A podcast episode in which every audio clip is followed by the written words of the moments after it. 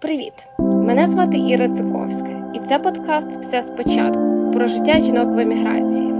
Гостя сьогоднішнього випуску Настя Варава, професорка, матемакиня, яка уже сім років проживає в Швеції. Насправді Настя не просто гостя, а й близька подруга чоловіка. Ще з часів навчання в Харкові в університеті Каразіна. Сьогодні ми поговоримо про систему освіти в Швеції, про академічне життя, як стати професоркою з математики, які виклики далі, про культурні та ментальні особливості Швеції порівняно з Україною. Настя, привіт! Скажи, будь ласка, як ты переехала в Швецию, та чему саме сюда? Привет, спасибо большое за приглашение, очень приятно поучаствовать в подкасте. На вопрос, как я приехала в Швецию, э, я, в общем-то, искала э, аспирантуру, то есть PhD, по как бы интересной мне теме. Мне была интересна достаточно специфическая вещь. Э, мне были интересны топологические приложения в компьютер-сайенсе. Особенно вот мне как-то робототехника понравилась. И я просто искала позицию, я просто в интернете искала, кто занимается, какие лаборатории занимаются как бы близкой к этой математикой, и совершенно случайно нашла лабораторию, в которой я оказалась. Я написала им имейл, оказалось, что у них была открытая позиция, э, я на нее подалась, они пригласили меня на интервью и предложили мне позицию, я радостно согласилась. В общем, э, о стране я, честно говоря, вообще не думала. То есть э, мне был тогда 21 год, и я вообще не понимала разницы между европейскими странами. То есть в тот момент я училась во Франции на программе мастер и, в общем-то, я не думала даже, какие могут быть различия между европейскими странами. То есть мне просто понравилась лаборатория, понравились люди, с которыми я собиралась работать, и понравились условия, в общем-то, и я согласилась. Поэтому это был совершенно случайный выбор. Да, а скажи, будь ласка, ти знайшла лабораторію в Швеції? Це були це був твій перший, умовно кажучи, там перші заходження в науку, чи ти до того ще подавалася в інші університети, в інші країни, і от даний інститут був один із? Ну, в общем-то, на тот момент я как раз э, только переехала во Францию. Я один год училась во Франции, и вот это был, как, было как раз начало этого года. Я начала присматриваться к тому, чем можно заниматься там. Я точно знала, что я хочу в аспирантуру, и примерно представляла, как я уже сказала, себе тематику, которой я хотела заниматься. И эм, я начала присматриваться к тому, что было во Франции, то есть э, к, тому, чем занимались люди там, какие там были возможные позиции. И параллельно, в общем-то, я искала что-то ближе именно вот к теме, которую я хотела. И так получилось, что это была первая позиция, на которую я действительно подалась. А, то есть таким образом, как бы я уже в начале этого года а, моего обучения во Франции уже сразу приняла решение, что через год я перееду сюда. Я, в общем, радовалась, что меня взяли на позицию, которая мне понравилась, и, и все, я подумала, что добра добра не ищут. Ні, це це 100%. Ти знаєш, коли чуєш історії, що люди подаються, наприклад, в них є там, знаєш, в Excel таблиці, і там 120-та заявка в університет, 120-та, і ти чекаєш відповіді, ну тоді стає, знаєш, досить е, сумно і гірко. Але коли з першого разу, ну це прям дуже класно. Переїзд в Швецію, як він відбувався, е, як ти шукала житло, який був яка була допомога зі сторони університету? Взагалі, як відбувається знаєш, ця, ця, цей процес переїзду для молодої потенційної науковиці? Это очень хороший вопрос. Э, в Швеции, в Стокгольме жилье, в принципе, найти достаточно сложно. И, в частности, много фальшивых объявлений о жилье, когда просят залог, и если ты ищешь жилье, находясь за границей, то ты как бы переводишь деньги, а жилья в итоге не получаешь. То есть как бы очень много мошенников. А, поэтому на первый год университет, в принципе, предоставляет э, одну из своих квартир э, тем, кто приезжает из-за границы. То есть это договор об аренде, но это достаточно хороший контракт по цене, э, и предоставляется он на год. И, в общем-то, мне об этом сказали, я сразу согласилась. А, и таким образом контракт у меня уже был, то есть э, об этом мне переживать не пришлось. А дальше, когда я приехала, я приехала, естественно, сама. То есть я до этого в городе была только, когда я приезжала на интервью, то есть это было один день, я не успела город посмотреть, я, в принципе, не знала, как, как здесь что. И у меня был только адрес, по которому я должна приехать. Я приехала, и я подумала, что я ошиблась адресом, потому что вокруг не было ни одного, не то что шведа, не было ни одного человека, который выглядел бы как европеец. То есть абсолютно все были вот очевидно иммигранты, это был арабский район. И я поняла, что я теперь здесь буду жить, и это было очень странно. И впоследствии я узнала, что это самый неблагополучный район. В принципе, Стокгольм очень благополучный город, здесь э, совершенно безопасность, то есть как бы здесь я легко хожу ночью, и совершенно не переживаю ни о чем. Но я умудрилась поселиться в одном плохом районе, который вообще есть в городе. И потом еще там мне рассказали знакомые, что туда боится выезжать полиция, потому что они не хотят там связываться с людьми, которые там живут. То есть это, это была, конечно, забавная история. Но все это как-то до меня достаточно медленно доходило, это осознание, потому что я просто радовалась, что я сюда приехала, и думала, что, ну, не может же быть здесь плохо, потому что здесь же как бы вроде благополучная страна, наверное, здесь не опасно. А потом я как-то продолжала там жить, мне стали приходить какие-то газеты, там в газетах появлялись криминальные сводки, я там с ужасом осознавала, что я живу как раз в том районе, откуда приходят все криминальные новости. Ну и, в общем, потом как бы мы переехали в гораздо более благополучный район. Да, а пам'ятаєш, це перше враження, коли ти прийшла на першу лекцію в університет, і тобі вже є чим порівняти, ти навчалася у Франції, в Україні, і от чим відрізняється освіта в Швеції від попереднього твого досвіду? Самый короткий ответ на этот вопрос, наверное, здесь э, практически нет иерархии. То есть э, преподаватели все называют э, на ты. Ну, во-первых, э, если как бы говорить по-шведски, то в шведском языке вообще нет обращения на вы. Соответственно, кем бы ты ни был, если ты студент, и ты разговариваешь с преподавателем, ты обращаешься к нему на ты и используешь просто имя. То есть это не профессор там какой-то, не имя отчество, как у нас, а это просто вот имя. А во Франции это не так, в Украине, естественно, это тоже не так. А во Франции система гораздо строже. То есть а, у тебя на одной неделе, например, а, у тебя все экзамены, и, может быть, два экзамена в день, а, и ты должен их все сдать, и, в общем-то, если ты их не сдашь, то у тебя будут проблемы. То есть, как бы, я знала только одного человека с моего курса, который не сдал все экзамены, и это была проблема, потому что приходилось там устраивать, как-то договариваться, как можно будет их пересдать. То есть не было такого, что ты можешь сдавать, пока, вот пока тебе не надоест или пока ты не сдашь. В Швеции ты можешь сдавать сколько угодно раз любой экзамен, и это нормально. То есть э, ты можешь взять какое-то количество курсов, э, ты можешь их не сдать, ты можешь их сдавать через пять лет, э, никто тебе, в принципе, ничего не скажет по этому поводу. То есть это как бы твое личное дело. Э, это, пожалуй, самое большое такое различие. Э, различий с Украиной э, больше, потому что э, здесь больше упор на э, работу в команде, то есть очень много курсов, в которых нужно делать какие-то проекты в команде, э, очень большой упор на самостоятельную работу, э, э, очень большой, большое ударение такое на том, что обучение должно быть активным, то есть э, ты должен готовиться дома – к занятиям читать какую-то литературу, смотреть какие-то видео, приходить э, в аудиторию и уже вот с, с тем, что ты прочитал дома, ты должен эти знания как-то пытаться применить. А, то есть здесь очень любят, когда э, студентов разбивают на группы, например, и они обсуждают какой-то вопрос, э, исходя из того, что они дома прочитали. А, то есть здесь нет такого, что ты должен э, перечислить, ну или как-то по памяти воспроизвести какую-то теорию, которую ты выучил, да, вот как в Украине это часто происходит. А здесь ты именно вот э, должен это как-то применить, э, и, да. и они очень это любят. То есть, э, когда я потом уже, когда я закончила PhD, когда я ходила на э, курс о том, как преподавать в Швеции, э, там мы об этом говорили каждый день, что обучение должно быть активным, что студенты не должны воспроизводить информацию, которую э, они просто зазубрили, э, и что они должны быть мотивированы. То есть мотивация, активное обучение э, и отсутствие иерархии – это, пожалуй, вот три таких самых основных моментов э, Швеции. Э, хорошие оценки получить достаточно легко. Э, это большое различие, например, с Францией, потому что во Франции было очень интересно. Там была 20-бальная шкала, и они говорили всегда, что 20 баллов они не поставят никому, ни за что и никогда. И, и это действительно было так. То есть это было бы странно, если бы преподаватель поставил 20, потому что считается, что сам преподаватель на 20 не знает.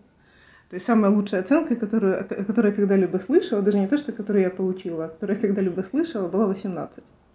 И я прям очень радовалась, когда у меня было 18. В Швеции это не так. То есть в Швеции вообще не проблема получить самую высокую оценку. В принципе, ну, по крайней мере, вот на моем факультете сдать э, экзамен достаточно легко. То есть для того, чтобы его сдать там, да, на самую низкую оценку, ты не так много нужен, должен как бы сделать. Во Франции было строже. В Украине, в принципе, тоже у нас было строже, мне кажется. Е, дивись, те, що ти описуєш, дуже яскраво знаєш, підпадає під опис Ховстеда, що Швеція це феміна культура, про відсутність mm. ієрархії, про те, що важливо працювати в групах, і про те, що людина як індивід не виділяється. Як мінімум, в неї немає цієї цілі, знаєш, е, бути кращим. І скажи, будь ласка, ще одною з характеристик фемінної культури являється те, що важливіше, як ти себе почуваєш, ніж який результат ти досягнеш. Наскільки це правда і як це проявляється в академічному світі? Это правда на 200% э, для студента, и это правда также, когда ты работаешь. Это не совсем так, э, когда ты хочешь делать академическую карьеру. Э, потому что вот здесь это, пожалуй, единственная сфера жизни, с которой я пока что сталкивалась, в которой действительно есть конкуренция, и конкуренция очень жесткая. А, но если ты студент, например, или если у тебя обычная работа в компании, то есть вот как у нормального человека, то это действительно так на 100%. А, то есть здесь очень ценят эм, качество твоей жизни, э, то, чтобы у тебя был э, баланс как бы личной жизни и работы. А, ты не должен работать, то есть никто не будет от тебя ожидать, что ты работаешь больше, чем там, 8 часов в день, например. И никто, в общем-то, не ждет от тебя, что ты будешь э, действительно соревноваться и особенно выделяться. А, то есть это, это правда действительно на 100%. А, если мы говорим об академической карьере, когда ты хочешь стать эм, профессором, да, и, кстати, я не профессор. Не? Я же ушла из э, академической профессии. Я сейчас... Так, то ми до, ці, до, до цього пункту дойдемо. Это, это просто очень важный момент. В общем, да, если ты хочешь построить академическую карьеру, тогда ты должен работать 24 часа в сутки, и здесь все эти вещи уже как бы не, не играют никакой роли, потому что ты как бы сам за себя.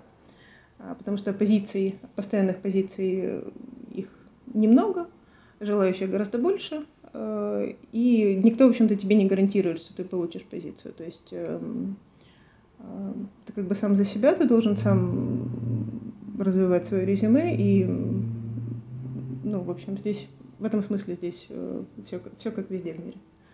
Ну, але це більше характерно, е, тому що ти, в принципі, як науковець виходиш на конкурентний ринок не Швеції, а всього світу. Ну, тобто, ти це ти в принципі да, виходиш да. там на ну, там, знаєш, на великий маркет, і вже тобі треба виділятися і з американцями, ну тобто з усіма науковцями з усіх країн світу, і вже шукати е, ці місця особливості.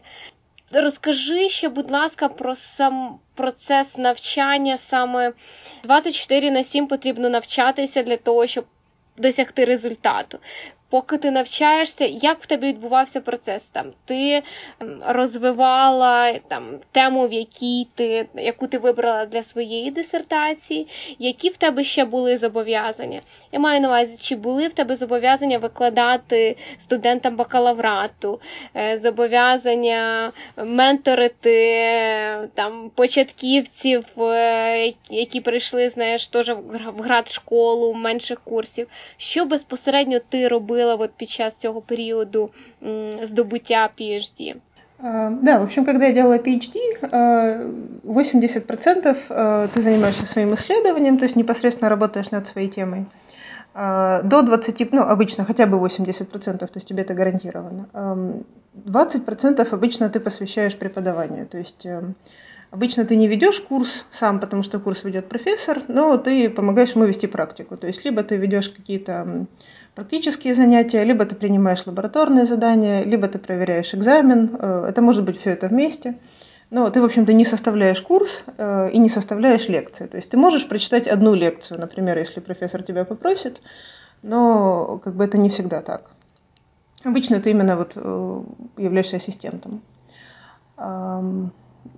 Естественно, ты еще должен брать какие-то курсы сам. То есть за 4 года, в Швеции PhD это 4 года, и ты должен за эти 4 года э, получить 60 кредитов. То есть 60 кредитов э, – это эквивалентно одному году обучения. Ты можешь брать их в любое время в эти 4 года, можешь все взять сразу в первый год, можешь распределить их, можешь взять все в последний. А, то есть это не имеет значения. И курсы для PhD, они отдельные, то есть они не вместе со студентами, магистрами, а это специальные курсы для PhD. А, преподавание может быть э, на уровне бакалаврата, может быть на уровне магистра.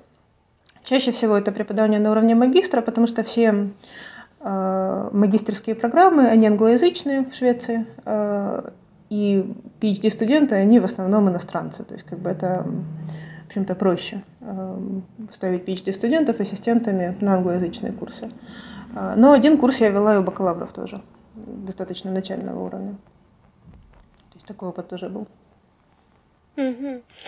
А скажи, будь ласка, як відбувається процес захисту дисертації? У нас просто в Україні там за останні два місяці був великий скандал в академічній спільноті про те, що е, для захисту роботи там виставили певний прайс, вимоги до щодо задоволення потреб е, учасників е, комісії. Як відбувається це в Швеції? Як, як було це в тебе? Естественно, совершенно иначе. То есть, как бы здесь нет никаких прайсов, ты никому ничего не платишь. Сама защита, она, конечно, стоит денег, потому что ты должен привести и поселить комиссию, собственно, да, которая будет принимать а, твою защиту, потому что обычно это люди из-за границы, то есть это какие-то иностранные профессора, в моем случае это было три человека из Америки, то есть это, естественно, стоит денег, но за это платит университет. А, ну, это не гонорар этим людям, а это именно вот э, дорога, дорога и проживание, да. А, то есть об этом mm-hmm. тебе не приходится беспокоиться. Все это организует твой руководитель. То есть, когда твой руководитель, вот вы с ним договариваетесь, что у тебя достаточно уже материала на диссертацию, и руководитель э, с этим согласен, э, тогда он начинает, он как бы инициирует процесс э, приглашения комиссии.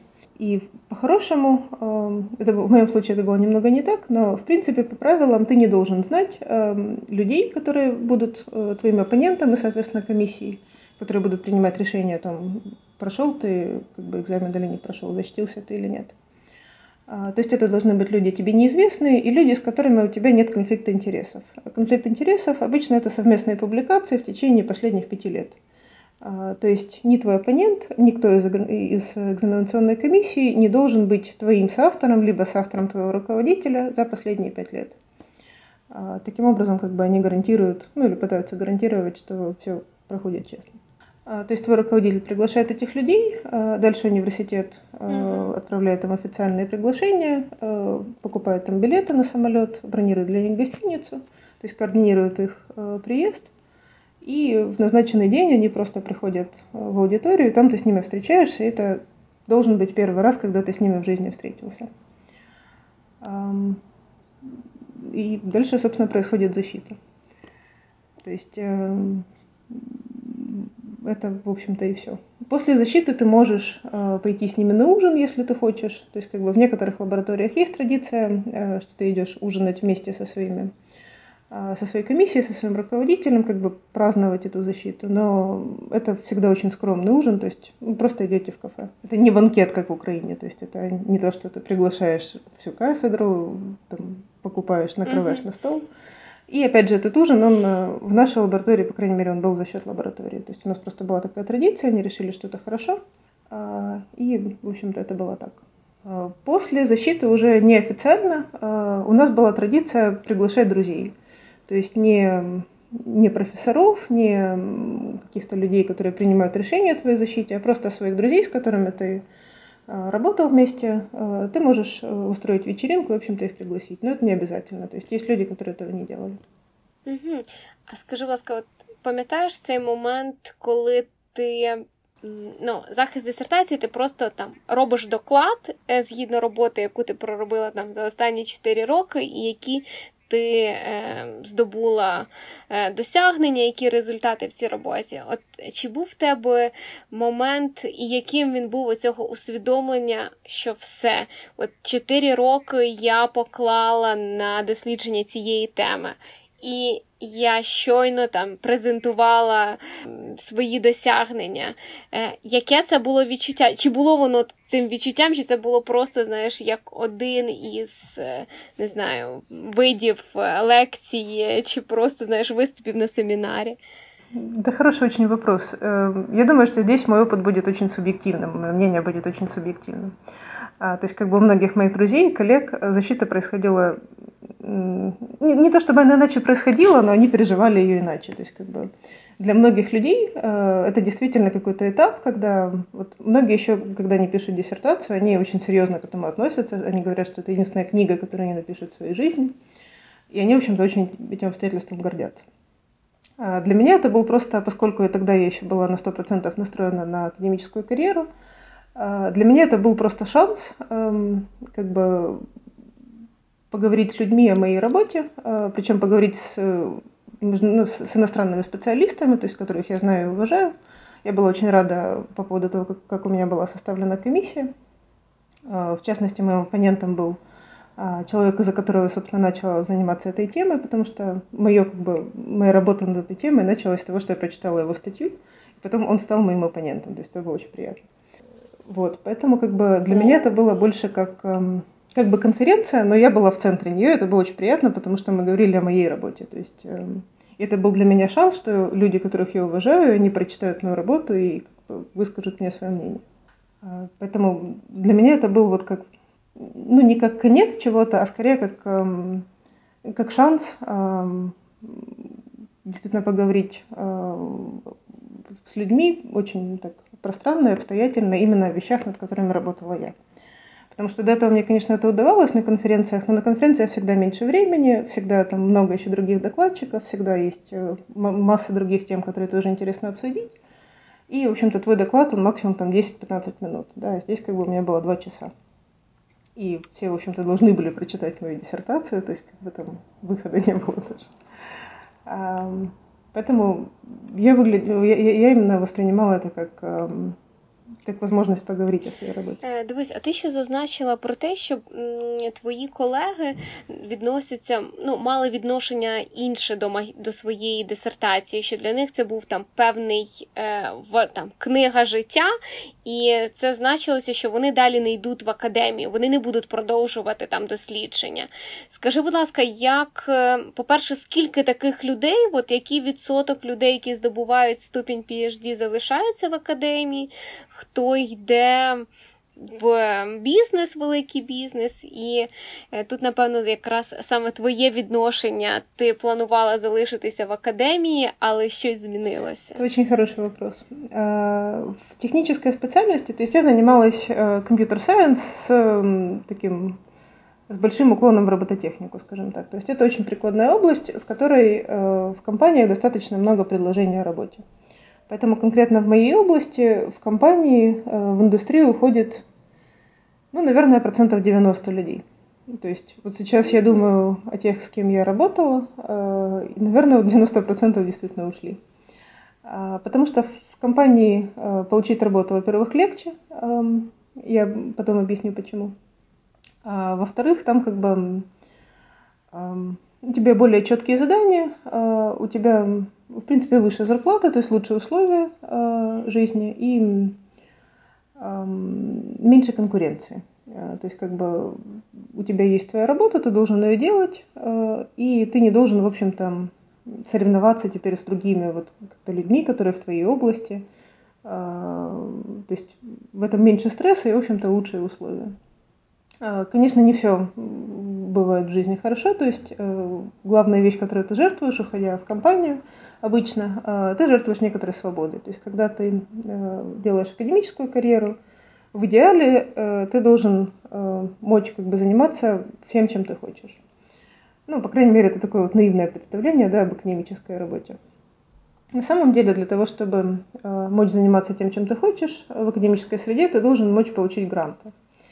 А дальше, когда для того, чтобы получить грант, э, у тебя не просто хороший должен быть текст как бы этой подачи заявки на грант, но эта тема должна быть, в общем-то, интересна э, людям, которые принимают решение о том, дать тебе этот грант или нет. И как бы здесь, наверное, это зависит от области. Ну, в принципе, в каждой области есть какие-то темы, которые вот как бы в моде. И эти тренды, они меняются там с какой-то периодичностью. То есть э, ты не можешь просто написать на любую тему. Ну, ты, ты можешь, конечно, написать, но вероятность того, что тебе гранты дадут на произвольную тему, в принципе, достаточно мала. Поэтому здесь ты должен знать о том, как бы, что происходит в мире, что сейчас модно, какие ключевые слова ты должен там использовать для того, чтобы люди как-то подумали о том, что, наверное, нужно дать тебе эти деньги. А, часто эти решения принимаются людьми, которые не специалисты в твоей области, то есть они реагируют на какие-то ключевые слова, и ты, в общем-то, должен надеяться, что, что ты попадешь в струю. А, и, естественно, а, большую роль в этом всем играет твое резюме. То есть чем лучше у тебя резюме, чем больше у тебя статей, чем больше у тебя цитирований, международного опыта, студентов, ну, в общем-то, таких каких-то стандартных академических показателей, тем выше у тебя возможность грант получить. Поэтому происходит следующее. То есть, как бы, когда ты уже э, находишься на какой-то достаточно высокой ступени развития своей карьеры, э, и если ты успешный профессор, если ты уже 20 лет профессор, например, ты выпустил много PhD-студентов, множество статей, у тебя много цитирований, тебя все знают, тогда грант тебе получить гораздо легче. Когда ты только начинаешь э, как бы пробивать э, себе дорогу в академической среде, а, тебе еще никто не знает, статей у тебя мало, а, резюме у тебя тоже не такое внушительное, естественно, как у профессора. И э, ты соревнуешься с очень большим количеством людей, да, потому что здесь тоже есть некая пирамида. То есть а, на каждом этапе, там, допустим, мастер заканчивает какое-то количество людей, потом не все из них идут на PhD, потом не все из них идут на постдок, и в итоге до да. какой-то уже позиции профессора доходит очень мало людей. То есть когда ты находишься на уровня там, PhD-студента или постдока, с тобой еще соревнуются очень много людей, и ты, у тебя не так сильно от них отличается резюме. Поэтому здесь, эм, здесь сильная конкуренция, и многое зависит от того, как ты себя как бы подаешь, как ты пишешь свое резюме, как ты пишешь заявки на грант, какую тему ты выбрал. Э, эта тема, может быть, тебе не особенно интересна. И многие люди так и делают. Многие люди начинают свою карьеру с того, что им не особенно интересно, но а, с того, что с большой вероятностью при... приведет к успеху, а потом они как бы надеются, что вот сейчас я создам себе э, резюме, создам там свою лабораторию, получу позицию, и вот тогда-то я и займусь тем, что мне интересно. То есть как бы существует такая, э, такой взгляд на, на, на эти вещи. Но, в общем-то, это достаточно сложно. А для меня, э, я долгое время, то есть как бы я сделала постдок еще, после того, как я закончила PhD, я сделала еще два года постдока.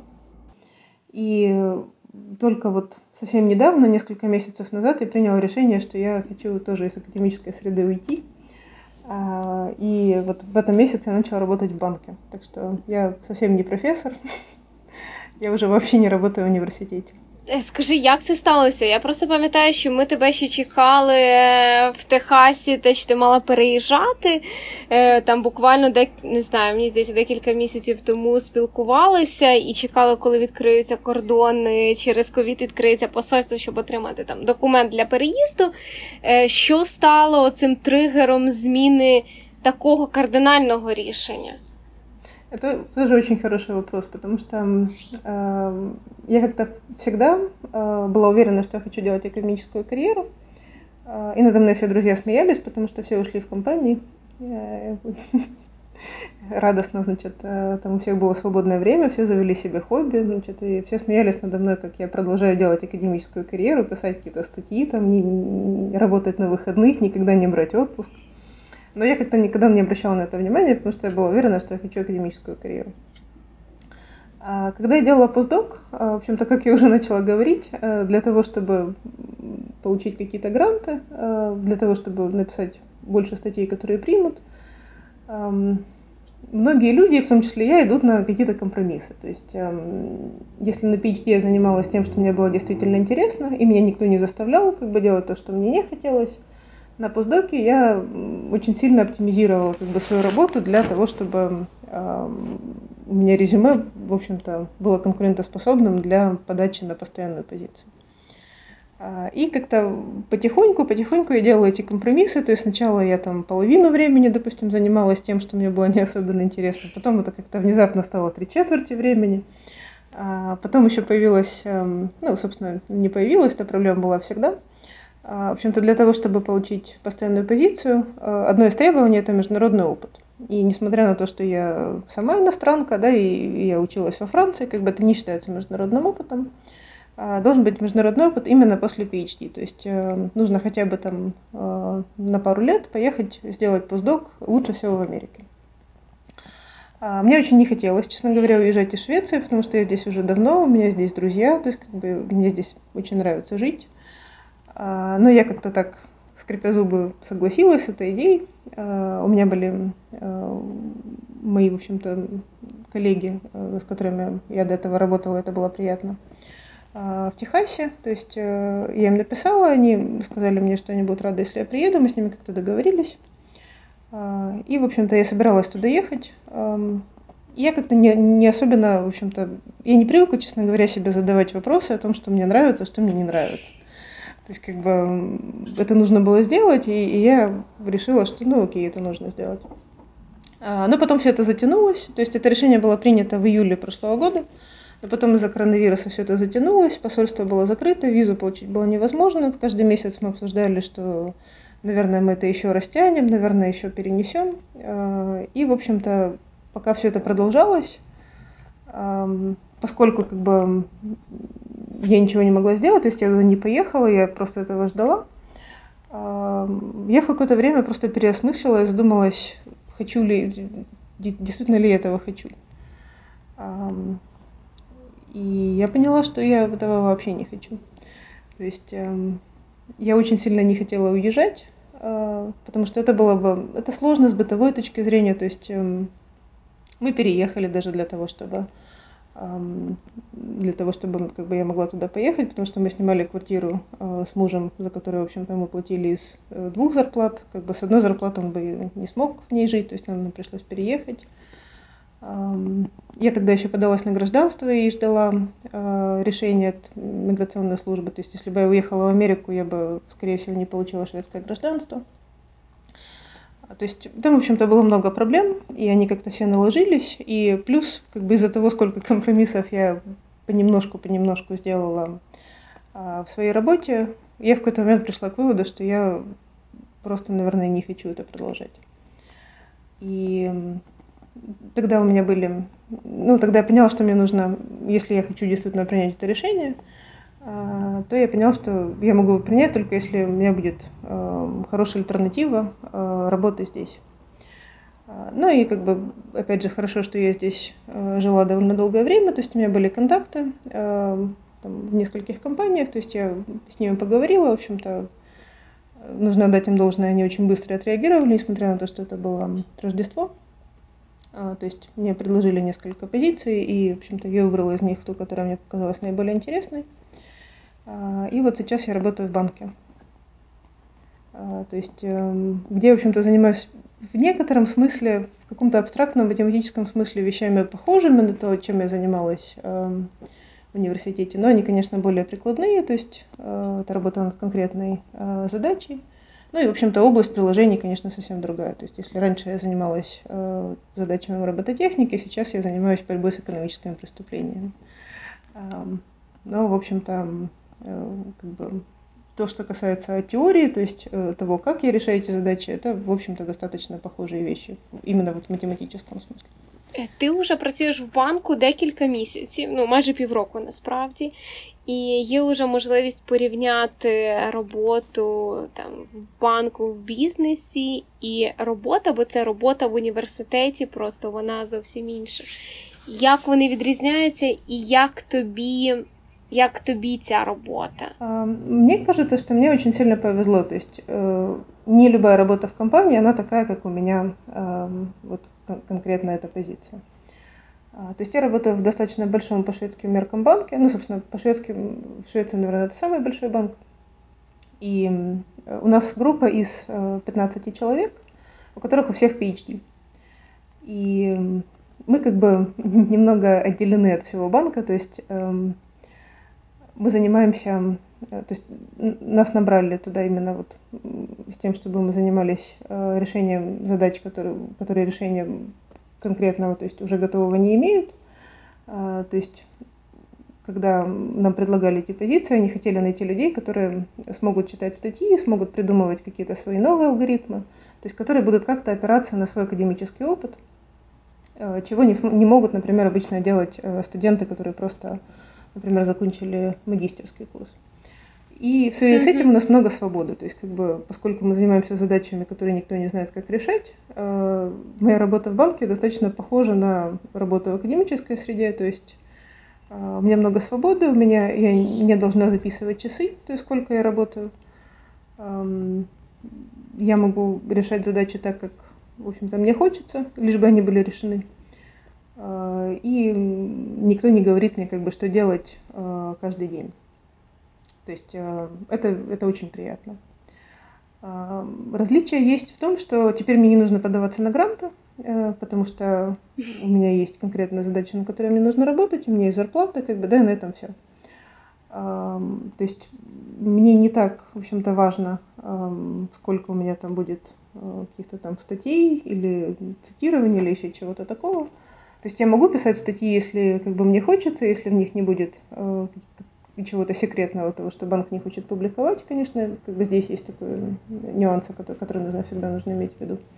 Но я могу их вообще не писать. То есть э, это не будет проблемой, это никак не, не скажется на моей работе, я ничего от этого не потеряю. А, здесь мы много работаем а, непосредственно с людьми, то есть как бы в академической среде это всегда больше как-то сам за себя, потому что ты соревнуешься со всеми. А здесь у нас все уже работают э, Здесь все равно, то есть нет смысла соревноваться, то есть нам нужно как-то вместе решать задачи и делать все для того, чтобы задачи были решены. А в этом смысле мне здесь нравится гораздо больше, то есть это гораздо более приятно. А, конечно, когда ты уходишь из академической среды, все может сложиться гораздо хуже. То есть мне кажется, что мне повезло, э, и, по крайней мере, вот мне повезло на данном этапе. То есть э, повезло, что начальство в общем-то, хотела действительно создать такой отдел, который будет заниматься такими задачами, где все будут с PhD, где все будут как бы, выбирать решения на свое усмотрение. То есть это нетипичная ситуация для банков. То есть когда я говорю каким-то друзьям, которые не работают в моем банке, что я ушла работать в банк, все обычно очень удивляются. А, но как бы в этом смысле мне очень сильно здесь повезло. Ну и, собственно, поэтому я сюда и пошла. То есть как бы я знала, когда я сюда подавалась, я я уже знала, как бы, на что я иду, я знала людей, которые здесь работают, и я знала непосредственно свою начальницу. То есть она была связана с нашей лабораторией, я встречала її раньше, я знала, що я змогу з нею легко робити. В тебе зараз з'явилося тоді більше вільного часу або більше часу на себе. Як ти його використовуєш? З чим ти почала займатися, і чи, чи ти просто відпочиваєш від стількох років напруженной работы. Да, у меня действительно появилось больше свободного времени, я больше не работаю на выходных. Я поддерживаю контакт с лабораторией, а, во-первых, потому что когда я была постдоком, я руководила достаточно большим количеством PhD-студентов, со-руководила, то есть не был основной руководитель, я была как бы со-руководителем. То есть я продолжаю помогать им. А, это занимает какую-то часть а, свободного времени, то есть, ну, потому что это не связано никак с работой в банке, как, как, как волонтерство. А, то есть это занимает определенное количество времени. Я занимаюсь французским. А, то есть как бы я учила французский в школе, потом я жила во Франции, да, но последние семь лет я вообще его не, не практиковала, у меня никогда не было на это времени. И вот сейчас у меня появилась новая возможность им заняться. А, я много времени провожу, в принципе, на природе, потому что в Стокгольме очень много природы. То есть, вот, например, если на выходных тепло, то мы обязательно с друзьями собираемся, идем на озеро, там общем, или в ліс, или там какой-то поход.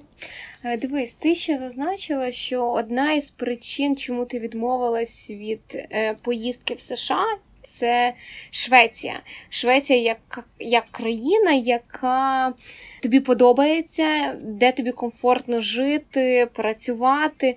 От що тебе найбільше захоплює в шведській культурі, ментальності, що стало для тебе оцим, знаєш, близьким саме тобі? Мне очень, мне практически все нравится в Швеции. То есть я выбрала ее совершенно случайно. Да, то есть когда я сюда приехала, я вообще ничего об этом не знала. Но может быть, потому что я приехала достаточно рано, то есть это был еще какой-то такой период становления личности, то есть, возможно, Это оказало еще какое-то влияние, но мне здесь нравится как-то реально практически все. То есть мне нравится здесь климат. Мне нравится здесь эм, э, хорошее качество жизни. Мне нравится культура. То есть мне очень нравится, что здесь э, это было для меня совершенно новые вещи, то есть практически открытие. Но мне нравится, вот э, как ты сказала, что здесь феминная культура, и это действительно так. То есть мне очень нравится, что здесь есть эм, действительно люди заботятся о своем качестве жизни, о том, как они проводят время, а, о том, чтобы у них был баланс между работой и каким-то отдыхом, хобби, эм, проведением времени с семьей, с друзьями, да, то есть как бы всеми этими вещами. А, мне нравится, что здесь э, не принято хвастаться деньгами. То есть, эм, особенно в Стокгольме, здесь, конечно, есть состоятельные люди, но здесь как бы считается неприличным даже э, кичиться деньгами, например, и то есть даже вот люди, которые очень хорошо обеспечены, они не ездят, например, там, на очень дорогих машинах. А, то есть моя руководитель в университете, она выходила пешком на работу, как бы сама шила себе одежду, не, то есть не покупала там какие-то бренды. И мне это очень близко, то есть э, мне было бы некомфортно жить э, как бы в другой обстановке. Мне нравится здесь э, то, как устроено, в общем-то, общество, то есть социальная система. А, здесь нельзя особенно сильно разбогатеть, то есть, как бы, например, по сравнению с Германией или с Америкой, тут, в общем-то, как бы самая высокая зарплата, она гораздо ниже, чем то, что ты мог бы заработать, в принципе, делая то же самое в Америке. А, но и как бы особенно бедных здесь быть нельзя. То есть здесь практически бесплатное а, здравоохранение. То есть ты платишь, но ты платишь совсем немного. Здесь бесплатное образование. То есть э, люди там каких-то профессий, которые не особенно много зарабатывают, они здесь все равно получают достаточно достойную зарплату, то есть они, э, в общем-то, нет, нет какого-то такого социального давления и нет э, сильного расслоения общества из-за этого. То есть нет какой-то агрессии между, допустим, богатыми людьми и бедными. Все это когда ведет, на мой взгляд, к какому-то очень приятному такому социальному климату. А, то есть отчасти, наверное, поэтому Стокгольм очень безопасный город. То есть э, в Украине, например, мне всегда было страшно ходить ночью самой, здесь мне совсем не страшно. Если я только не еду в тот район, в котором я жила в первый год. Но туда я больше никогда не ездила. Дивись, а оця особливість шведів такого певного усамітнення і пев... особистих кордонів. Багато хто говорить, особливо з емігрантів, про те, що досить важко соціалізуватися саме зі шведами, що вони досить закриті. З однієї сторони, вони толерантне суспільство, але з іншої сторони, ти не можеш там, умовно, зараз метафорично увійти в їхній дім, в їхнє оточення. Як у тебе склалося, хто в тебе в близькому оточенні? Це шведи, це емігранти, просто інші. Кто они? Да, это действительно так. А, со шведами действительно подружиться достаточно сложно. Но дело в том, что вот пока я работала в лаборатории, да, в течение там шести лет, у нас практически все были иностранцы из самых разных стран. А, то есть у меня есть близкие друзья из Италии, Португалии, Германии, то есть, э, в общем-то, как-то со, со всего мира. А, шведов у нас было мало, те, которые были, были хорошими людьми, мы с ними тоже дружили, то есть как бы, но они были, наверное, не совсем такими типичными представителями шведского общества, потому что они жили, ну, они работали в, в очень такой интернациональной среде, и они немного иначе себя вели, то есть они были более открыты. А, сейчас в банке у меня тоже, в общем-то, все коллеги из разных стран, поэтому со шведами как шведами я сталкиваюсь не так много. Если бы я попала в чисто шведскую среду, возможно, мне было бы, ну, невозможно, наверняка мне было бы сложнее.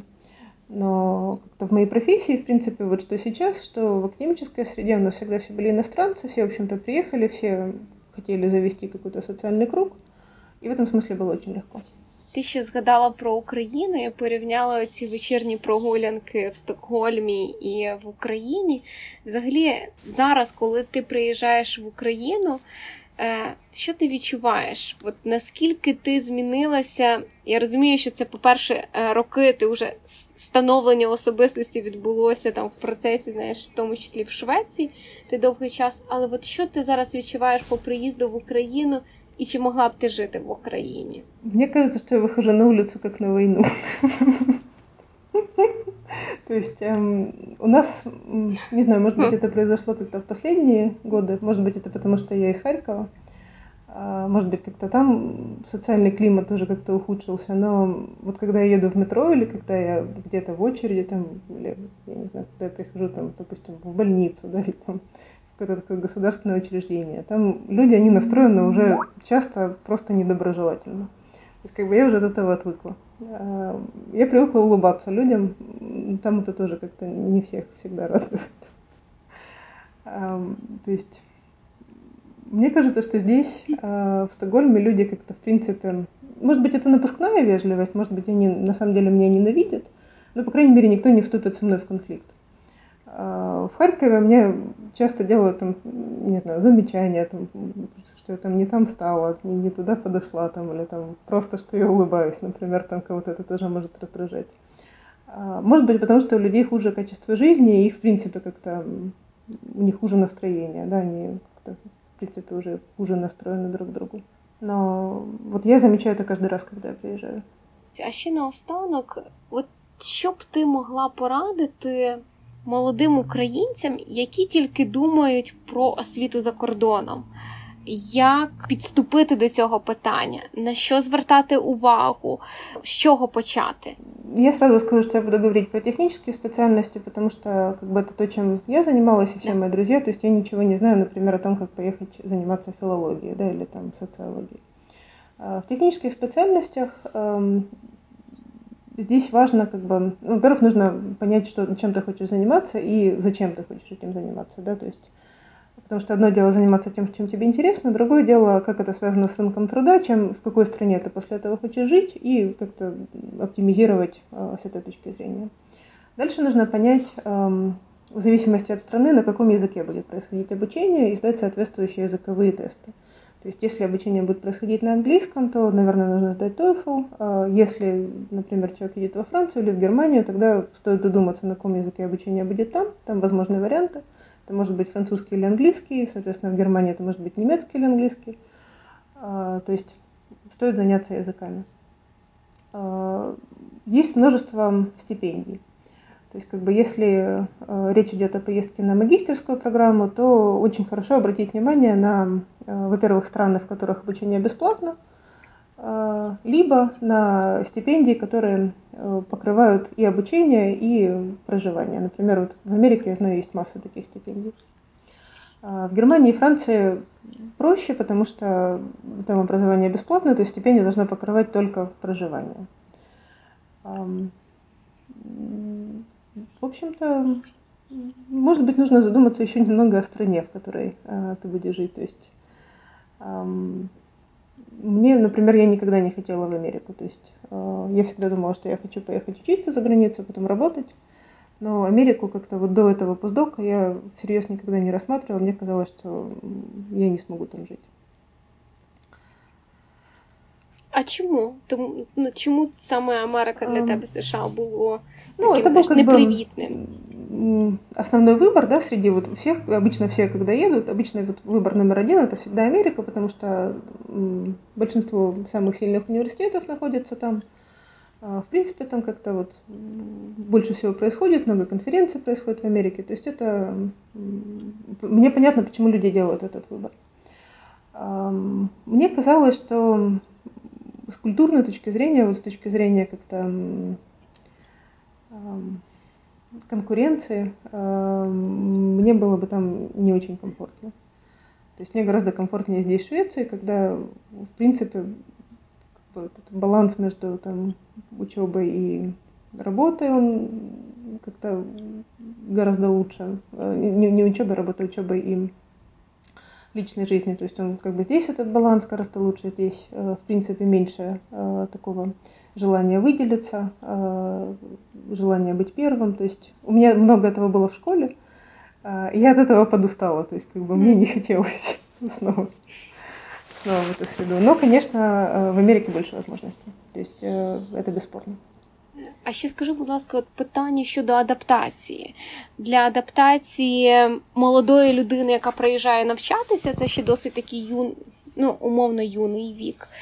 Е, в країні. По-перше, як в тебе проходила адаптація до нової культури? А по-друге, які ти дасиш поради е, там, для легшої, менш стресової адаптації в новій країні, в тому числі у Швеції? Самый главный совет – это общаться с людьми. Общаться с людьми как можно больше, как можно чаще, в самых разных ситуациях. Мне кажется, что другого способа адаптироваться нет. То есть эм, если ты учишься, то это легко, потому что ты должен общаться с людьми, с которыми ты учишься, ходить на студенческие вечеринки. Студенты обычно очень активны. А, то есть можно там каким-то спортом еще заняться, да, то есть там по поводу спорта общаться с людьми. Это, пожалуй, такое самое простое. Как происходила у меня адаптация? Честно говоря, это сложно сказать, потому что у меня переезд в Швецию, он совпал как-то с взрослением, да, то есть я как только закончила университет, я, в принципе, сюда приехала, а, и это было начало моей самостоятельной жизни, то есть я первый раз жила сама э, в своей квартире без мамы, да, то есть у меня первый раз была зарплата, на которую я могла жить, у меня была первый раз работа, э, которая была настоящая работа, а не, не учеба, да, то есть как бы аспирантура здесь считается работой. Поэтому мне, в общем-то, сложновато сказать, мне, мне сложновато разделить э, адаптацию к взрослой жизни э, от как бы жизни в другой стране, потому что меня просто не с чем сравнивать, у меня не было опыта самостоятельной жизни в Украине. Эм, наверное, вот именно в Швеции, если речь идет об общении со шведами, такая вещь, которой я до сих пор, наверное, до конца не привыкла, это то, что они эм, они настолько неконфликтны. Вот еще, возможно, поэтому мне сейчас тяжело приезжать в Украину. А, потому что у нас люди, они часто идут на конфликт, и они совершенно этого как-то не стесняются и не боятся. А шведы, они никогда не пойдут в открытый конфликт. А, Причем до совершенно патологической степени. То есть они никогда не скажут, а, они не выразят свои негативные эмоции, никогда не скажут, что они тобой недовольны. Ты должен это угадать, как-то предусмотреть э, и предотвратить. Э, и ты должен вот как-то вот в каких-то нюансах их, интонации прочитать, что вот им не хочется делать так, а хотелось бы делать как-то иначе. А, это сложновато. То есть как бы на это жалуются все иностранцы, и к этому нужно привыкнуть. Вот, пожалуй, это было самое сложное. Настя, дякую. Було дуже приємно поспілкуватися. Друзі, залишайте коментарі, як вам подкаст. Сподіваюсь, вам було корисно. Розповідайте друзям, діліться з ними інформацією про наш подкаст. А я шлю вам промінці підтримки, де б ви не були. До зустрічі!